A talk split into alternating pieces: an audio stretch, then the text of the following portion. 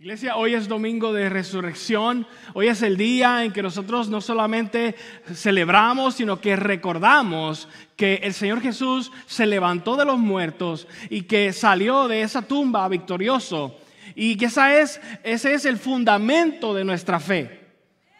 Ese es el fundamento de nuestra fe. Si no fuera cierto que Él resucitó de los muertos, entonces estamos aquí perdiendo el tiempo. Si no fuera cierto que Él resucitó de los muertos, entonces no tendríamos ninguna esperanza. Pero es cierto, es un evento histórico, realmente sucedió, realmente vino Dios, se hizo hombre, realmente caminó en esta tierra, tuvo verdaderamente un cuerpo humano, verdaderamente fue crucificado, asesinado, verdaderamente lo enterraron y verdaderamente resucitó y salió de la tumba. Eso es lo que creemos nosotros. Eso es lo que celebramos hoy. Eso es lo que recordamos hoy, domingo de resurrección. Esta es una de las historias más increíbles. Esta es una de las historias más tremendas. A la misma vez es una de las historias más imposibles. Muchos de ustedes conocen la historia. Vamos a escuchar hoy cómo el apóstol Juan, cómo el apóstol Lucas nos cuentan y nos narran el suceso de la resurrección. En un momento te voy a invitar a que vayamos a, primero a Juan, perdón, a Lucas capítulo 24. Ve buscando Lucas 24 y vamos a leer lo que nos dice Lucas acerca de la resurrección. Pero yo quiero que hagamos algo un poquito diferente en este día.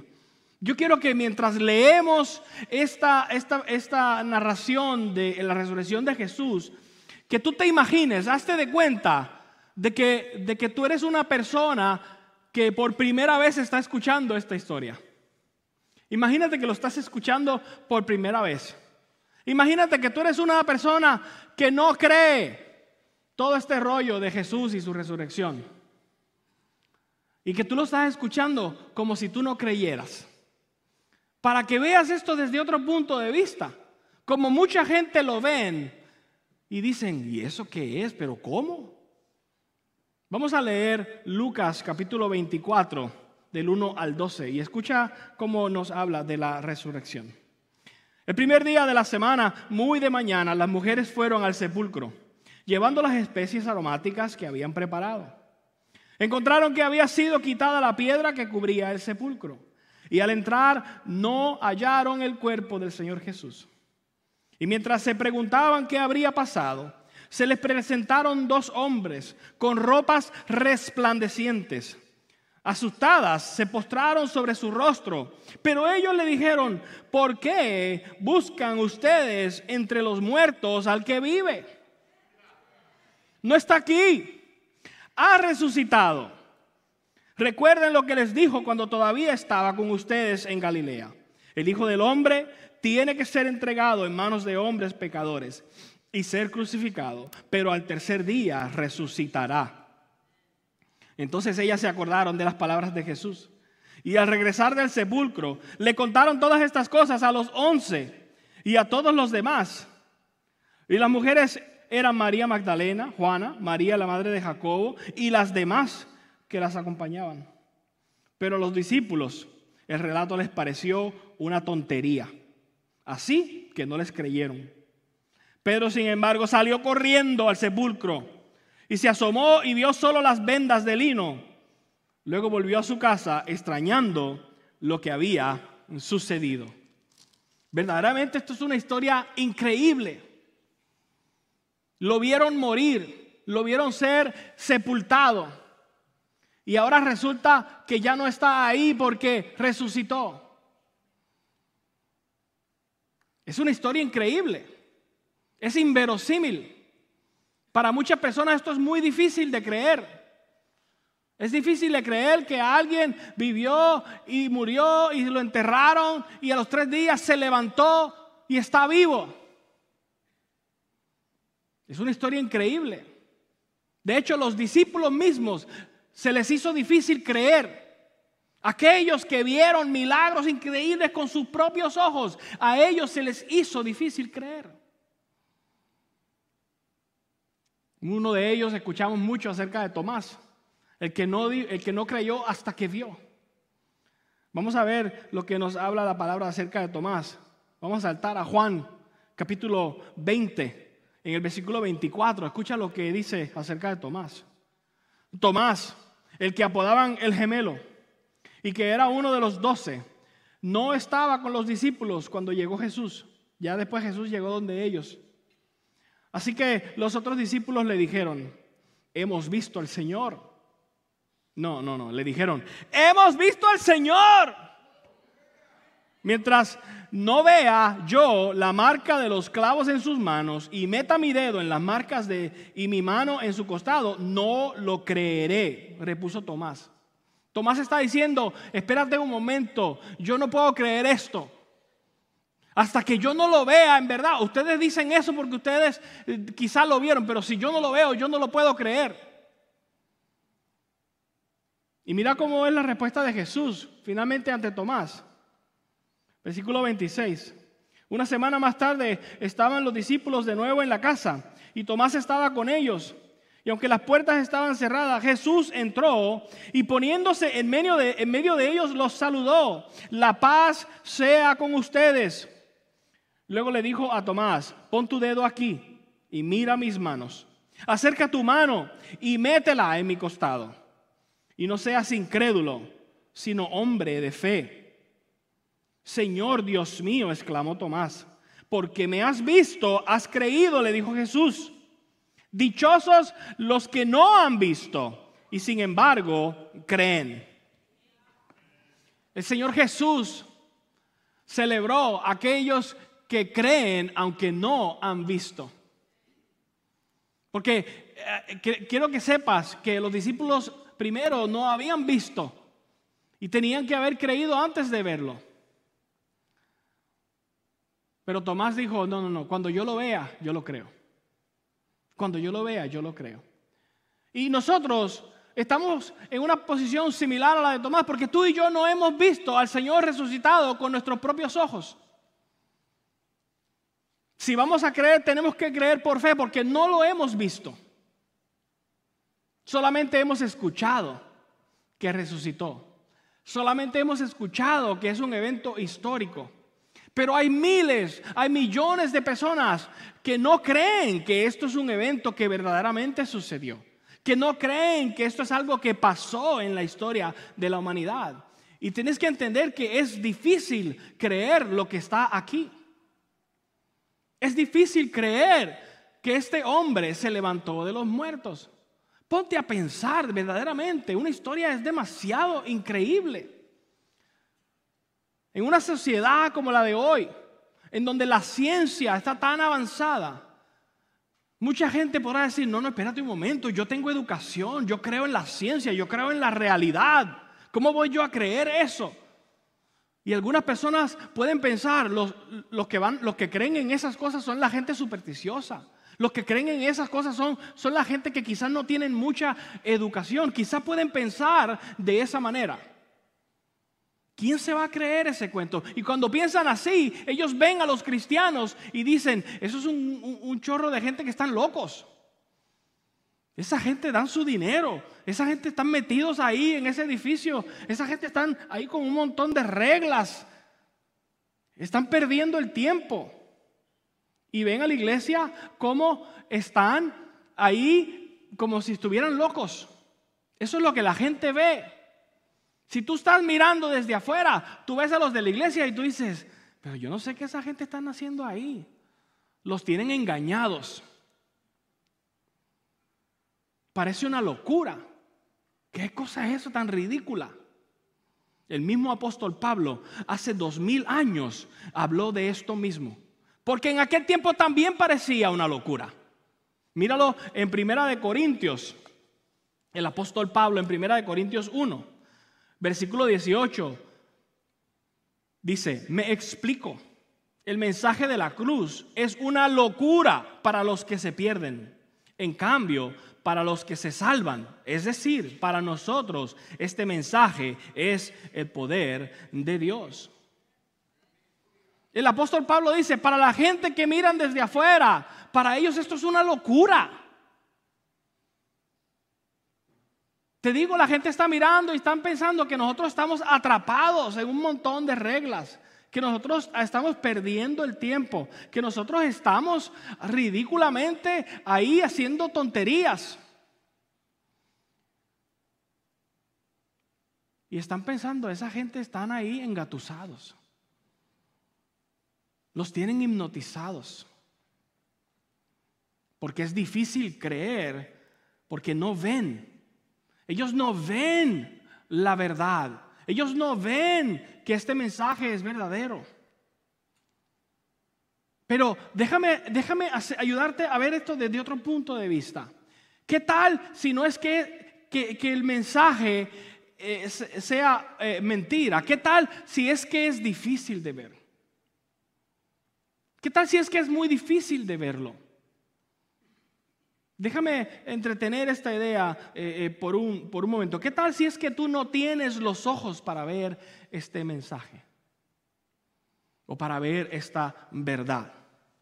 Mira, yo tengo aquí unos libritos. Eh, los sugieres van a ayudarme a pasar, pero cada persona que está sentada en una esquina de los asientos, debajo de usted, en los pies, hay unos libritos. Yo necesito que tú lo tomes ahora y le pases a la gente que está a tu lado para que cada uno tenga un librito como este. Así que miren ahí en el suelo, en, el lado izquierdo, debe haber un librito. Los sugieres me van a ayudar. Si no hay, este, ahí ellos se le van a pasar. Pero yo quiero que todo el mundo tenga uno de estos. Muy bien. Están en el suelo, debajo del asiento. Sí. Sí, estos son para, ya. Ponemos ahí más. Los sugieres están pasando. Todo el mundo tiene un librito de estos. Yo le voy a explicar lo que es esto. Es un estereograma. Un estereograma es algo que quizá algunos de ustedes conocen o que quizás ustedes nunca lo han visto. Miren, aquí en este librito hay una imagen muy rara. Abran la primera página. Ustedes ven eso ahí, un cuadro ahí rarísimo, ¿verdad? Yo lo tengo en la pantalla, pero eh, eh, esto es una cosa rarísima. Ahora, déjenme explicarle algo. Mire, ahí en ese cuadro, ahí hay una imagen. Ahí hay algo. No sé si usted lo puede ver, pero tómate un minuto, un segundo y concéntrate ahí y trata de ver si tú puedes ver esa, esa imagen que está ahí. Y si alguien ve la imagen que está ahí, dígalo en voz alta, dígalo bien alto para que yo lo escuche. ¿Qué lo ves? ¿Qué ves? Es como un corazón grande. ¿Quién más lo vio? Usted también vio un corazón. Grandote. Como que se sale para afuera. Pasa la segunda imagen. Pasa la segunda imagen. Mírala a ver ahí. ¿Qué ves tú ahí? Trata de verlo. We might need a little bit more light in the room. ¿Qué ves en la, en la, segunda imagen? Un pescado. Ah, ¿quién vio el pescado? Ahí lo vio, mira, una persona más lo vio. ¿Qué ves? Oye, alguien lo vio ahí atrás. La tercera imagen. ¿Qué ves? ¿Un qué? ¿Un corazón? Ahora, espérate un momento, yo quiero hacer una pregunta. Yo quiero hacer una pregunta. Honestamente, ¿quién de ustedes no ven absolutamente nada? La gran mayoría dicen, ¿esto qué es? Mira, déjame, déjame, yo quiero que por un momento cierra tu libro, cierra tu libro por un momento. Escúchame esto. Cuando tú estás mirando ahí y tú no ves nada, tú dices, pero es que aquí no hay nada. E, es que aquí no hay nada. Y tú podrías decir, pero es que esto aquí no hay nada. Es más, tú podrías decir, mira, la gente que dicen que ahí hay algo están mintiendo, por favor. ¿Cómo van a decir que ahí hay algo? Es más, mira, si tú, si tú te juntas con 20 más y se juntan 20 de ustedes que no han visto nada, que no pudieron ver nada, entre todos ustedes pueden decidir y decir, ¿sabes qué? Es verdad que aquí no hay nada. Y tú puedes mirar a los otros y decir, ellos tienen que estar mintiendo, nos están tomando el pelo. Lo están haciendo para ver qué hacemos nosotros, pero ahí no hay nada. Y puedes creerte que ahí no hay nada, pero eso no cambia la realidad. Tú puedes creerte que ahí no hay nada, pero eso no cambia la realidad. Eso no cambia la verdad de que ahí sí hay algo. El problema, escucha, el problema no es la imagen. ¿Qué tal si el problema son tus ojos? No tienes los ojos para ver esta imagen que está ahí. ¿Por qué yo te doy este ejemplo? Igual te vuelvo y te repito, porque hay millones de personas que ven la iglesia y les da lástima. Les da lástima. Ellos dicen, están atrapados esa gente ahí en esa religión. Están atrapados ahí, mira, les piden su dinero. Mira, esa gente ahí están cantando y brincando y no sé qué. Pero no porque ellos digan eso quiere decir que es verdad. No porque la gente piense que esto no es verdad, quiere decir que ellos tienen la razón. Quizá tú has pensado así, de esta manera. Pero ¿qué tal si lo que te faltaba era tener los ojos para verlo? ¿Qué tal si lo que necesitabas era una ayuda para tener los ojos de poder ver lo que está allí? Mi intención en este momento es ayudarte a ver lo que está ahí. Ese es mi trabajo, ese es mi llamado. Dios me llamó a ayudarte a ver la verdad que siempre estaba ahí. Que siempre estaba ahí. Y estoy hablando del mensaje del Evangelio. Ahora yo te voy a ayudar a ver quizá lo que está ahí. Yo te voy a dar unos tips, te voy a dar una ayudita para que tú veas lo que está ahí en esta imagen. Regrésate a la primera imagen. Regrésate a la primera imagen. Y déjame, déjame explicarte antes de que tú lo hagas. Lo que tú vas a hacer, hay tres tips que te puedo dar para que tú puedas ver esta imagen. Número uno, tú puedes ponerte la imagen bien de cerca de, tu, de ti y mirar ahí como, como tratar de no enfocar mucho, sino como que tu, tu mirada perdida, como si tú pudieras ver a través o más allá de la imagen y te quedas ahí mirando como más allá hasta que te pongas como visco. Y quizá cuando ya pierdas ese foco y te quedes ahí, puede ser que se salga esa imagen. Pero si no, empiezas a alejar lentamente. El tip número dos, empieza a alejar lentamente y trata de cruzar tus ojos mientras ves ahí. No trates de ver toda la imagen, trata de como que enfocarte ahí en el centro. Escoge dos puntitos que se parezcan mucho y trata de cruzar tus ojos a ver si esos dos puntitos se juntan. Te voy a dar un minuto para que lo intentes.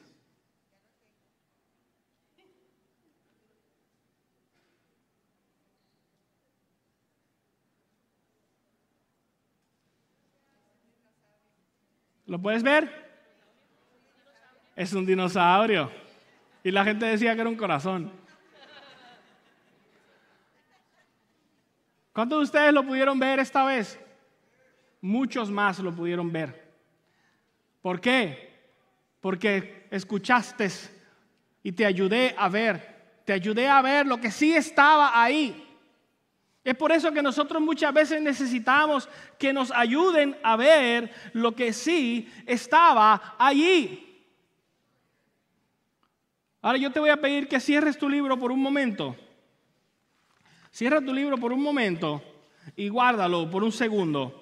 Y en un momento vas a poder ver todas las imágenes otra vez y te voy a, te voy a permitir que te quedes con él y lo puedas utilizar en tu casa. Pero yo quisiera que en este momento escuches lo que yo te voy a decir y me prestes atención a mí por los próximos minutos.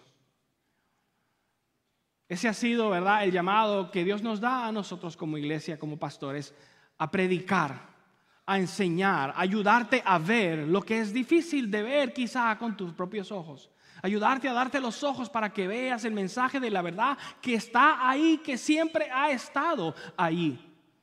Mira cómo el apóstol Pablo lo, dice en Primera de Corintios, capítulo 1, más adelante en el versículo 21. Dice, ya que Dios en su sabio designio dispuso que el mundo no lo conociera mediante la sabiduría humana, tuvo a bien salvar mediante la locura de la predicación a los que creen.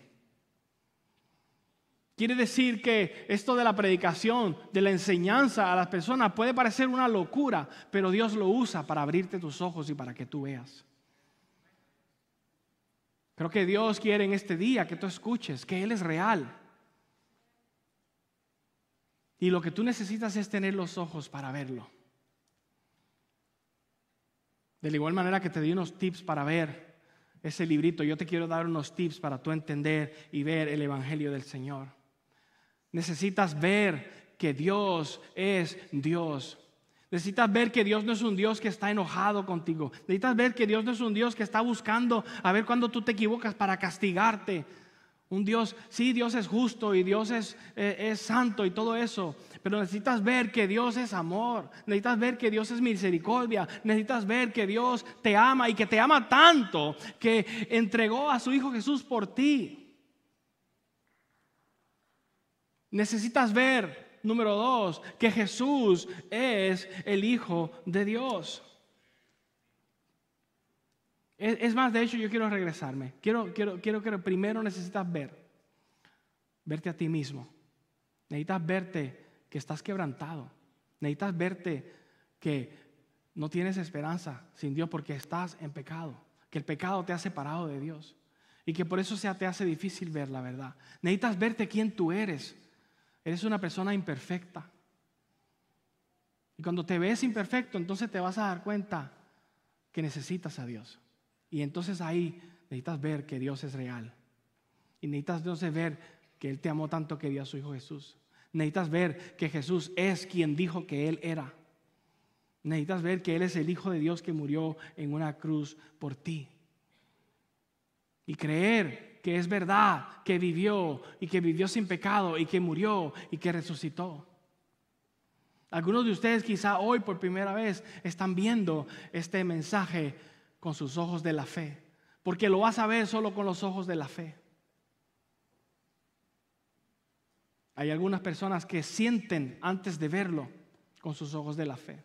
¿Qué quiero yo decir con esto? Mire, quiero decir con esto que hay personas que a veces vienen a la iglesia, a un servicio, y escuchan las alabanzas y no han creído, pero escuchan todo esto y dicen, es que yo estoy allí y yo siento algo tan bonito dentro de mí. Yo no lo sé explicar, pero yo siento cuando yo estoy allí y yo escucho esa música, esas alabanzas, yo siento algo en mi corazón que no sé, no sé decirlo, no sé explicarlo. Y sienten que es real, pero no lo saben explicar. Hay personas que dicen, cuando escucho ese mensaje, cuando escucho la palabra de Dios predicada, yo siento algo en mi corazón que yo, que yo no puedo explicarlo, yo siento algo, pero, pero no sé cómo decirlo. Me siento con paz, me, me voy de ese lugar sintiéndome con una paz tremenda y no lo sé explicar. Y es una paz real. Y tú puedes decir, pero es que lo que yo sentí es real. Porque es real. Por eso es que es necesario que tú pongas un paso de fe, de decir, ¿sabes qué? Yo voy a creer. Porque cuando tú das el paso de fe, de creer lo que es real, entonces Dios verdaderamente abre tus ojos para que veas aún más. En este día, yo te quiero invitar a que tú des el paso de fe, de creer, de creer que Cristo es el Hijo de Dios de creer que Él verdaderamente murió en una cruz, que verdaderamente fue sepultado y que verdaderamente resucitó. Tú puedes dar ese paso hoy. En un momento yo me voy a parar aquí enfrente y yo voy a invitar personas a que si tú quieres hoy decir, yo hoy estoy listo para creer que Cristo murió por mí, estoy listo para creer que lo necesito y quiero darle mi vida Quiero poner mi fe en Él, quiero que sea mi Salvador. Hoy quiero entregarle mi vida a Cristo. Y si tú quieres entregarle tu vida a Cristo hoy y declararlo Señor de tu vida, yo voy a estar aquí y te voy a estar esperando aquí. En este día eh, no voy a tomar un tiempo para orar por aquellos que tienen una necesidad, sino que en este día voy a invitar solamente a aquellos que dicen, quiero entregar mi vida a Cristo, quiero poner mi fe en Él hoy. En este día tú vas a tener la oportunidad de decir, quiero declarar delante de los demás que yo creo que Jesús es el Señor, que yo creo que lo necesito en mi vida, que yo creo que soy pecador y que necesito el perdón de Él y quiero bautizarme delante de los demás.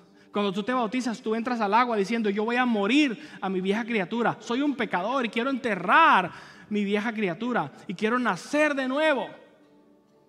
Cuando tú te bautizas, tú no estás diciendo, yo soy santo, yo soy bueno, yo soy un gran cristiano. Mírenme que ya llegué y ahora ya, ya me puedo bautizar porque ahora estoy listo. Si tú te bautizas con esa mentalidad, estás mal. Mucha gente dice, no estoy listo para bautizarme porque no entendieron. Piensan que necesitas convertirte, cambiar, necesitas ser bien portado, saber la Biblia. Ahora estoy listo. No, nunca vas a estar listo. La realidad es que si tú esperas estar listo, ninguno de nosotros merecemos bautizarnos entonces. Cuando tú te bautizas es al revés. Cuando tú te bautizas, tú estás diciendo, no merezco que Dios me perdone. Estás diciendo, soy un pecador, soy un imperfecto. Cuando tú te bautizas, estás diciendo, reconozco que lo necesito a Él. Estoy diciéndole a los demás que necesito a Cristo y que lo estoy reconociendo públicamente que Él es mi Señor porque sin Él no puedo. Ese es el acto del bautismo. Reconocer públicamente que estás poniendo tu fe completa en Él. Y algunos de ustedes necesitan dar ese paso hoy. Y yo estoy listo para recibirte aquí. Y tengo un equipo de personas que va a estar aquí y que te va a ayudar a entender ese paso. Y tenemos ropa para que te cambies, camisas que dicen Cristo en mi lugar ¿Por qué dice Cristo en mi lugar? Porque tú estás diciendo y creyendo y delante de los demás reconociendo que el Señor Cristo Jesús tomó tu lugar, el lugar que tú merecías en la cruz, porque eras tú el pecador, que Él tomó ese lugar y que Él pagó por ti lo que tú no podías pagar. Así que yo te voy a invitar, iglesia, a que te pongas de pie que todos estemos de pie para que de ese espacio, si alguien necesita salirse de su asiento, yo voy a estar aquí enfrente esperándote. Si tú quieres venir y decir, quiero hoy poner mi fe en Cristo, quiero recibirlo en mi corazón como Señor y Salvador, o si tú quieres decir, quiero bautizarme, quiero declarar delante de los demás que yo necesito la salvación por medio de Cristo Jesús, yo te voy a invitar a que tú vengas aquí y te encuentres conmigo. Y en un momento yo te voy a enviar con los consejeros que están listos para que tú te prepares y después de que cantemos una o dos canciones, tú te puedas bautizar aquí mismo hoy en este servicio. Y declares delante de los demás que tú crees que Cristo es el Señor que resucitó y que Él es el único que te puede salvar. Este es el momento de responder. Responde según el Señor está tocando la puerta de tu corazón.